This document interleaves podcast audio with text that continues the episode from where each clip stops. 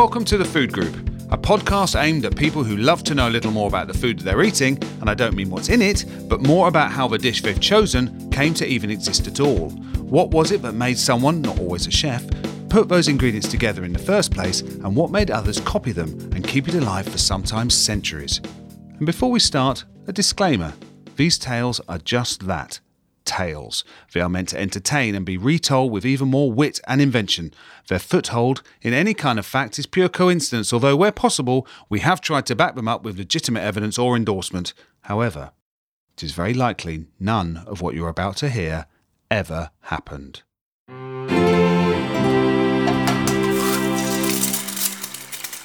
Okay, so I hope you're all sitting comfortably as we're starting this podcast with quite a dark story.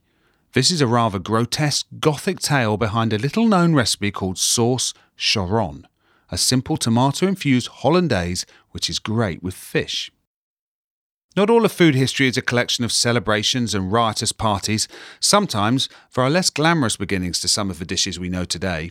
However, there is usually a very resourceful mind at the centre of these things, and this time it comes in the guise of a French chef called Alexandre Etienne Choron. Choron was born in Caen in 1837 and worked his way through some of the biggest kitchens in France before heading into the restaurant world. He worked hard, and eventually, at the age of 33, he found himself as chef de cuisine at the fine dining Parisian restaurant Voisin in the heart of the city's entertainment quarter. He used all his experience to create classic dishes and serve them to the wealthy people of Paris. The sauce he made is quite straightforward in design and involves the addition of tomato puree to a classic béarnaise, but let's get a professional eye on proceedings from chef Daniel Galmiche. So what is béarnaise? It's uh, literally egg yolk with a little bit of water, reduction of shallot, a little bit of vinegar, a little bit of uh, tarragon. Yeah, uh, and so you do this reduction you add egg yolk to it and you emulsion, emulsion. But the trick is that you need to try to keep the same temperature, otherwise you end up with a scrambled egg, which you don't want. You need to be smooth, you need to be light. So to be light, sometime in modern time, we add a little bit of warm water and add to that, which is a really tricky part because it needs to be all on the same temperature, clarified butter, which you add drop by drop or a small constant drizzle and whisk it and whisk it and whisk it, and that's what make uh, this béarnaise sauce or emulsion solidify a little bit. And all the time, when it start to be too strong again, you put a little bit of water to drop it down so it stay really light. And also, it give you opportunity to let, leave it on the side and it doesn't split because that's the big problem. And sometimes chef was cheating, adding a reduction of cream in it so it didn't split. But the choron, the choron from uh, from this uh, gentleman choron, uh, added to that a, puree of fresh tomato, but reduced to a paste which is hard enough to be incorporating, so the choron still have its quality and consistency. And it became very famous because it goes with fish, it goes with meat, it goes with kind of a lot of stuff. Well, the sauce lives on today and is well used by cooks and chefs all over the world, keeping Choron's name alive. But I do wonder, had not the cruel hand of history reached down and touched him, would this simple red béarnaise sauce have been enough to secure his legacy? What follows is one of the most extraordinary stories in our food culture and one that may well outlive Choron's sauce, as his name is also associated with something a whole lot darker. So, as I explained, back in 1870, Choron was at the top of his game and was in charge of one of Paris's most luxurious restaurants by the name of Voisin. Voisin means neighbour, incidentally, and it sat in the Rue Saint Honoré, a fine neighbourhood, and it was the epitome of high end French dining. But outside the walls of the most exciting city in the world, a war was raging. Kaiser Wilhelm I had led his Prussian army to victory in the Sedan wiping out French forces led by Napoleon III, the less effective grandson of the great emperor, leaving the path to Paris wide open. They reached the city gates on September 18, 1870, and decided against an aerial bombardment in favour of a siege. The idea was to slowly starve the city into surrender. The Prussians were confident of a quick outcome, but massively underestimated the determined nature of the French National Guard, who dug in, and by December, the city was still clinging on. However, under siege conditions, food supplies are non existent. The city is effectively cut off from the outside world, and this is a time before refrigeration and long term preservation, and sources of protein were scarce. The Prussian troops had all roads in and out of the city blocked, so the population of Paris were forced to eat what they could find. Rats, cats, horses, you name it, they ate it. But the diners of Restaurant Voisin demanded something a little more sophisticated. You think that during a war, people wouldn't necessarily be thinking about fine dining. It certainly wasn't the rage during the 1940s in London, but the aristocracy of Paris had much stronger appetites, and they were undeterred. And if the people wanted to eat out, then Voisin was going to be the place where they ate. But half a dozen rats and some scrawny felines was not going to be enough to satisfy this crowd. Now, Paris was home to three zoos at the time, and it was becoming more and more difficult to find food to keep all their inhabitants alive. So the enterprising Choron saw an opportunity and made a deal to purchase the majority of the exhibits. He left behind the monkeys for hippos and lizards, but the rest he took, slaughtered, and put in various cold stores all over the city. What followed is like something out of an H.P. Lovecraft novel, a series of dinners so grotesque by today's sensibilities that it is almost impossible to believe. Choron began to work with his new ingredients in the only way he knew. Using classical French training, he created feasts of elephant consomme and roasted camel. He made terrines of antelope and haunches of wolf served in a venison sauce. There were even whole ribs of bear. I suspect the diners barely noticed the accompanying light pink tomato infused sauce. Let's see what our modern day French chef Daniel Galmiche would have made of all of this. I guess during that really hard time and the siege, uh, you had no much choice.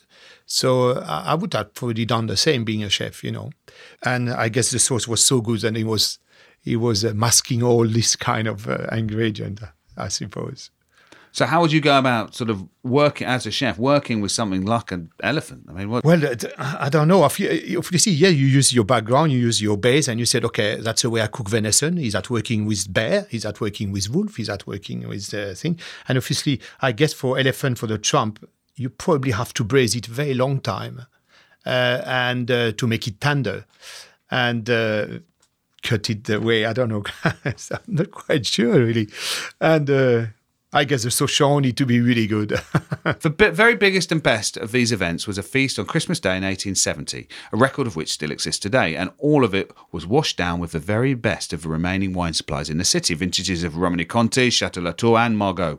There was no way the Prussians were going to get their hands on those. At the end of it, never mind to be the chef, I think I would have loved to be a customer for this gorgeous wine.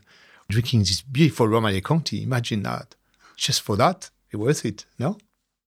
Choron managed to keep going with his dinners until the new year. The siege itself went on much longer than any Prussian expected, and strong resistance by the French meant that the streets were full of fierce fighting, but food supplies eventually ran out in mid January, and the siege broke on the 28th of January 1871. Choron himself had run out of elephant meat a week or so before, so who knows what he was cooking by then. The French were finally defeated, and a new German Empire was formed, the siege was a terrible time for Paris with mass starvation and death everywhere. There are many books written about the awful conditions people endured while Choron was carving legs of wolf, one of which is by the British novelist Arnold Bennett called The Old Wives' Tale. It's about two sisters caught up in the city at the time.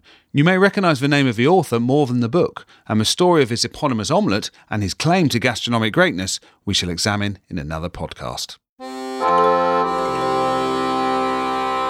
Let's leave war torn Paris, but before we do, just recall some of those incredible wines that Choron served with his carnival of animals Romanée-Conti, Margaux, any of which could claim a slot in our cellar of the gods. Wine expert Olly Smith has another entry in a moment, but we also want to help you put together an altogether more accessible wine rack. A rack full of no less interesting wines, but maybe a little more gettable and affordable. What have you got, Olly? I have got a very accessible, very affordable wine from the Greek island of Santorini, which a lot of people have gone on holiday there. It's beautiful, black volcanic sand, emblematic and iconic against that shock blue sea. It has a massive wine tradition stretching back Old vines woven around themselves like birds' nests on the ground. Why do they do that? Well, they're covering them over to protect them from the midday heat. They're also protecting them from the Meltemi wind. Uh, this is the Assyrtiko vines, the Assyrtiko grape. It's very steely, it's very citrusy, zesty, bright, intense, well fleshy, structured, minerally wine. They're effectively creating a mesoclimate, an individual climate for each vine. So you've got that, you've got them plunging their roots for, in some cases, hundreds of years down into this volcanic soil. There's very little water, so they're worked very hard. The sea mist creeps in on a lot of these vines and coats them in this kind of salty dew. So you get wines like Thalassitis, which means from the sea, made by Gaia Estates, which I adore. But you've got so many good producers. You've got Harry Hatzidakis, you've got Sigalas, you've got Argyros, and more coming on stream. Yes, it's about history. Yes, it's about affordability, but it's really about a wine that is beautifully available, incredibly intense, wonderfully transporting, but really you know, it's on your doorstep. It is in the shops, folks. You need to go and get some. You can taste the kind of entry level stuff for, you know, under a tenner, under 10 uh, pounds sterling. But wherever you are in the world, you can then go through the gears. There are some magnificent single vineyards, and you can taste beyond the realms of what you thought possible. And more than taking you on holiday, it will take you to the next dimension of taste. So is it always white wines from Santorini? No, they do Mavrotragano, they do reds, uh, they do sweet wines, amazing old sweet wines, Vinsanto. And there's been this whole kind of ruckus about, well, the Italians have got this Vinsanto, but where's the original? Well, it's been settled, and Santorini is now allowed to call it Vinsanto. Uh, it has this very kind of sharp, zesty style as well as sweetness. They're they're kind of lethal I love them, but they are they are really. Uh, who said lip smackerous? Uh, it was someone Roald Dahl created probably, but they are lip smackerous because there's this sweetness, but then you go ah! It's almost like Sarson's malt vinegar at the end of it, in a good way, in a good way. Um, but yeah, you get all sorts from Santorini, but really and truly, for me, it's about the white wine. It's about Assyrtiko, the steel, the rod, the volcano, the power. In these podcasts, we're sharing the stories behind some of the well known dishes we see on menus all over the world today, as well as a few suggestions of what wines you could be drinking that you may not have tried. But alongside that, we want to put together an imaginary collection of a dozen or so of the finest wines that have ever been produced. So these could just be those vintages from certain producers that send wine enthusiasts into paroxysms of joy at their mere mention, or perhaps they're wines that have a historical perspective or relevance. Here's Olly again. Klein Constantia. It's a sweet wine from South Africa that belongs in the heart of our wine rack of the gods. You might think of South Africa as being a kind of a so called New World country. It's only been doing it a few years. Nonsense. This wine has been happening quietly in the background for 330 years. Napoleon drank this stuff in his exile on St. Helena. Dickens wrote about it. It features in Fifty Shades of Grey, it's a bit more modern. Uh, but it is something that in 1685, Simon van der Stel founded the place, and the sweet wine tradition actually came later. It's a late harvest wine, and Muscat lies at its heart. There's a, a million and one reasons why I love it. Matt Day, who's he must be just about 30 now, but he's basically a winemaking baby. And I don't mean that disrespectfully. I mean he's bringing youth and energy to a very traditional style of wine that has a massive amount of heritage. The bottle is beautiful. I mean, it looks very Dickensian, shouldered and squat and quite kind of butch and it looks like a you know a medicine bottle. But when you taste it it has this mellow sweetness. So a lot of sweet wines have a lot of acidity. This one yeah it's got some freshness but it really is truly mellow and it is truly mesmeric. And the reason i've chosen the i think i chose the 2011 don't you the 2011 yeah that's yes, the 2011 I'm gonna. I'm literally gonna look in my notes here, um, which, funny enough, I've just landed on the phrase "oh, baboons stealing bunches" is a problem." Uh, apparently, says Matt. Uh, so the 2011, I tasted with him, and I tasted back through loads of vintages: the 88, the 92, the 96, and so forth. But the 2011 marks for me a real step forward. You know, if I was giving points, I would give it full marks for its its core it has a core that will outlive us all. That's why I love it. And you can taste it now. You can buy this. You can get this wine. It does belong in the wine rack of the gods, but trust me, in the future, it'll be unbuyably expensive because of its longevity. So people listening to this may or may not be lucky enough to have one or two of these wines mm. of the mm. gods we're talking about. You know, when we're talking about Klein Constantia, when should people open these? Oh, they might want to keep them question. forever and treasure them like the most precious things in the universe that they are. But at some point, you want to try them. When, when, and how? Well, I think you should open them when you have a really crappy day at work. Don't make the wine be the occasion. Allow the wine to be the game changer. Because if you put too much onto it and the expectation, if you wait for a big anniversary, a birthday, and it's corked or it doesn't quite live up to how you thought it would taste, it's going to mangle the day. What you want to do is wait till you've had an unfortunate occurrence. You know, you've pranged a car, you've had a row with someone you love. Put that right. Open the bottle of godly wine and share it with someone you love. Thanks, Olly, and we'll be putting the whole list up on our website, thefoodgrouppodcast.com. And if you would like to add one or suggest one, do let us know either there or through our Facebook page. And don't forget to subscribe to these podcasts so you never miss an episode either. You're listening to the Food Group Podcast, a place for inquisitive food lovers to learn a little more about the more famous dishes in our lexicon of gastronomy. Okay, the story earlier of the chef Alexander Choron and his wartime endeavours was an extreme example of a man creating dishes out of necessity and with the few ingredients at his disposal. Often, place and surroundings are key to many of the stories behind well known dishes. Maybe not to the extent of eating your local zoo, but in the case of Pizza Margherita, we have a dish that represents not just the region in which it was made, but a whole country of Italy.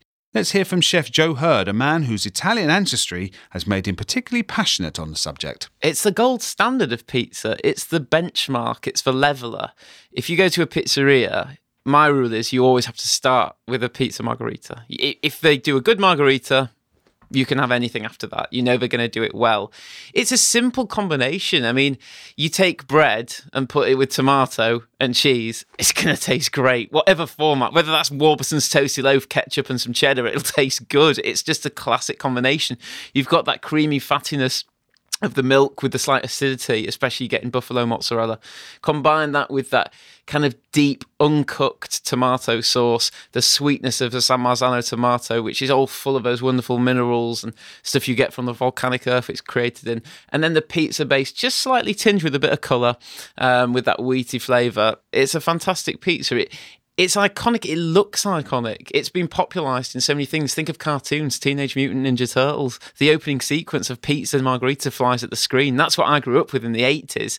If you grew up in an Italian English family, when you went to a restaurant up until the age of 10, you didn't qualify for pasta. You had to have the pizza margherita. No matter if you wanted, you could have wanted like rabbit on the menu, but it wasn't. You were getting a pizza margherita. That was the baby food, which I rejected up until I was about 20. And now into my 30s, it's all I can think about. It, it is the classic, simple street food. It was designed for good times. You have it as pizza al taglio, so the square slices you might buy in the train station, the bus station. You have it accompanying a beer. You have it, you know, with your friends before a football match. You fold it up. You can stick it in your pocket. You can write, eat it in paper, or you can sit down and have a knife and fork. You know, it, it's one of those kind of things. It, it really fits into any cultural or social event, a pizza margherita could be present. It's simple to make, it's easy to make, it's cheap to make. It has the national flag for colours, the tricolore, red, white, and green.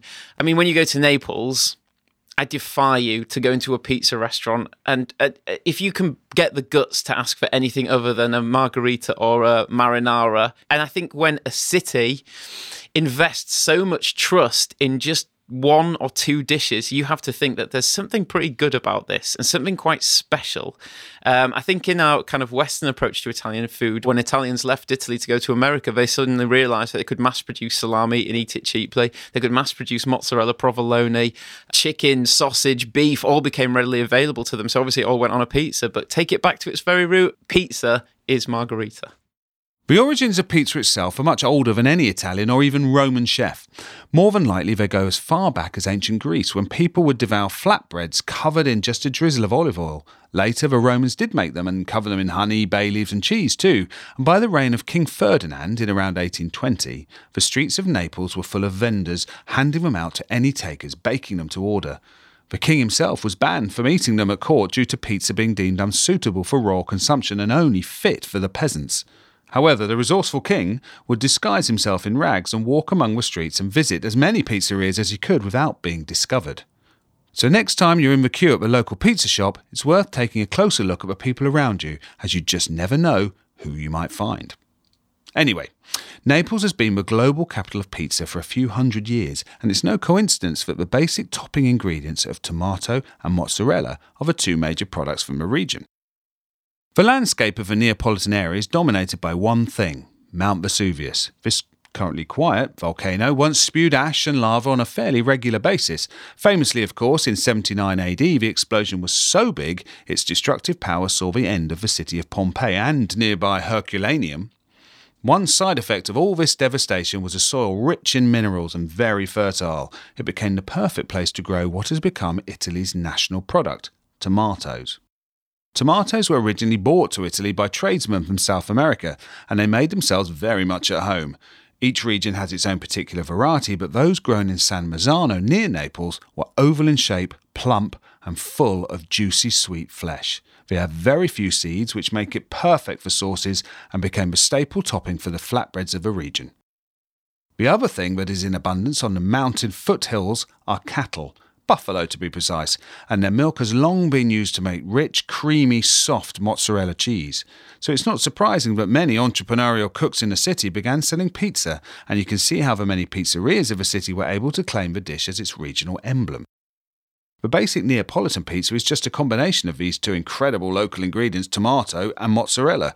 And to see how margherita appeared, we have to skip forward to a few years after the days of Ferdinand and his secretive street trips to about 1890 or so.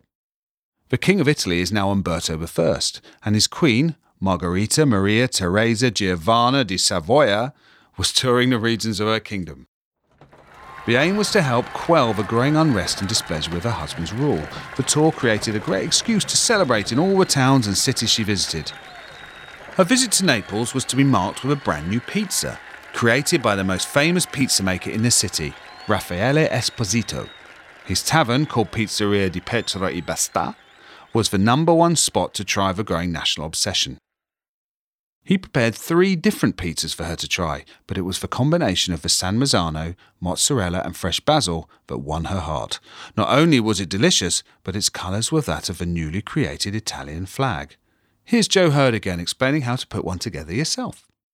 For me, um, the perfect pizza base should be soft, pliable. It should have a kind of fluffy, light crust, which think of it like the Bay of Naples. Okay, so you've got the big old volcano in the corner, that's your crust, and it goes down to a nice kind of soft, smooth plane. You should have something really to get your teeth into. Uh, it should be coloured. The Australians have a wonderful word for what us in the in, in, in England and Italy would say was slightly burnt. They call it leoparding. So when you get those kind of little black spots, so you want it nice and leoparded around the exterior crust. Now the base as well should be quite a well hydrated base, um, which does make it quite difficult to do in the home. Um, I use around usually about a kilo of flour. I'll put 600 mils of water into that, which makes it very very wet. Think of like slightly overly wet chewing gum. I only use a very small amount of yeast, about two grams of fresh yeast, beer yeast or brewer's yeast um, can use fast action though. Um, fast action though, just be a bit careful because the proving times I'm going to suggest, which is usually about 24 hours in the fridge. Uh, if you're using fast action, use too much of it, it's just going to go crazy. So, um, two grams fresh yeast, um, mix it with the water. Uh, you don't need any sugar in there. Big, big kind of fallacy here. Sugar, um, if you add sugar to the yeast, the kind of everything gets a bit sidetracked. The sugar becomes the, the main show um, for the chemical reactions, but you want that yeast to really pair up with the flour and get all those kind of like, you know, carbon dioxide burping and farting and creating those bubbles for you. So leave that in the fridge for about 24 hours. You should have something which is relatively untouchable at the end of it, but wet your hands, get your flour on the deck and push it out to make a lovely kind of nice crisp base. Now, the Neapolitans don't like to touch their base too much. If you think it's full of kind of bubbles, and if you push the bubbles, if you kind of crack them about a bit, you're going to break all of it, and you're not going to get the nice puffy sides, and you're not going to get that kind of aeration in the dough. So they really gently kind of prise it out from the middle. So you kind of push the dough from the middle out, creating the rim first, and then stretching it as you go along. No need to flip it, no need to twirl it or spin it just kind of gently ease it out, move it around with the palms of your hands. Sauce, big important part of this. Now, when I do the judging at the National Pizza Awards, I've become like a bloodhound. If you've cooked that sauce, I can tell you've cooked a sauce. Never ever cook the sauce. It's got to be raw. I usually do something like a tin of San Marzano tomatoes, blitz it up or put it through a moule, raw extra virgin olive oil, um, some garlic, very thinly sliced, pinch of good oregano. Don't use fresh oregano; it's a bit too much. Don't use a really rubbishy dried, you know, that kind of Schwartz jar you've got back in the cupboard from 1971. You might as well put sawdust in it. Get a really nice, good quality dried oregano from the deli. Just a pinch of that in there. Handful of basil, plenty of salt, and uh, just a pinch of sugar. Leave that in the fridge for maybe seven or eight hours, maybe for the day and then come and use it straight away. If you cook your sauce beforehand, it'll concentrate it once. So when you put it in the oven, you'll concentrate it twice again, and it becomes too much like a puree, too sweet, too rich. Now, the mozzarella for me has to be if you're going to sit down and have something quite refined, buffalo mozzarella, it's going to get quite wet. Now, what drives me mad in this country is how the British preoccupation with having a pizza which is thin and crispy. A Neapolitan pizza should be wet and sloppy. It should kind of force you to use a knife and fork. It should force you to have a napkin. You should have the the sides quite crisp, but the middle should be a quagmire of cheese and good times. So um, use the best buffalo mozzarella you can have. If you don't have that, my little tip is buy some really cheap mozzarella and mix it with a little bit of cream, parmesan, olive oil, and then add a touch a bit more salt. And you should recreate something a bit like buffalo mozzarella. And of course, you have to have fresh basil on it. Put it on before the oven, it goes in the oven, and then finish maybe with a bit afterwards and a drizzle of olive oil. Now, Carluccio says the official way of doing a uh, pizza margherita is to also finish it with parmesan, and I do like that. It just gives it a kind of nice sodium kick at the end. Although I don't think that is in the official guidelines, Mr. Carluccio. All reference to you, though, sir. Um, so that's your basic margherita. Now, when we're talking about cooking, if you don't have a pizza oven, heat up a frying pan really, really super hot. Um, turn on your oven and your grill if you've got that function. Put the pizza base straight into the frying pan. It'll start to cook from the base up, and then you can stick it in the oven and it'll cook it all the way around. So you should have about eight or nine minutes. Um, one tip if you don't want to brown the cheese too much, if you're cooking it in that method, put the cheese on just at the end, and you'll get that lovely creamy emulsion which will mix in with the tomato and create that fantastic salmon coral kind of colour which everybody knows and loves, which you find glooping about on your pizza plate at the end. So that's my recipe for pizza margherita. Um, there are lots of other variations, though. Like I said, there's different crusts. You go up and down the peninsula, um, from the big, thick, hearty Sicilian crusts right the way to the kind of more thin and crispy Roman crusts in the north and the Genovese crusts. So really choose your crust, but keep the sauces cool. Queen Margherita wrote to Esposito, exclaiming her delight for the pizza, and his fame soon spread. People kept coming to try his tricolor dish, and they've kept coming ever since. The restaurant still exists today under the name Pizzeria Brandi, and the legend lives on. Its journey to world domination was pretty quick. The 20th century saw many Italians resettled across Europe and America, and with them went the pizza making skills. New York becoming a particular hotspot for them. Rumour has it the soft water in the city helped make the dough particularly stretchy and thus able to make the larger size specimens that many New York pizza shops specialise in. So obsessed did one restaurateur in California get with this theory and his inability to make the New York style pizza under the heat of the Los Angeles sun that he shipped the water for his dough across the two and a half thousand miles from New York just so he could make his margheritas the way he liked them. Well, it's time to wrap up this edition of the Food Group. There are more stories in the book Who Put the Beef in Wellington by me, James Winter. Do let us know what you think via our Facebook page, The Food Group, or our website, thefoodgrouppodcast.com, which also has more detailed information about the show, and you can contact us if you're interested in sponsoring us. And make sure you hit subscribe in your podcast app so you never miss an episode. Bye for now. The Food Group is a CM audio production.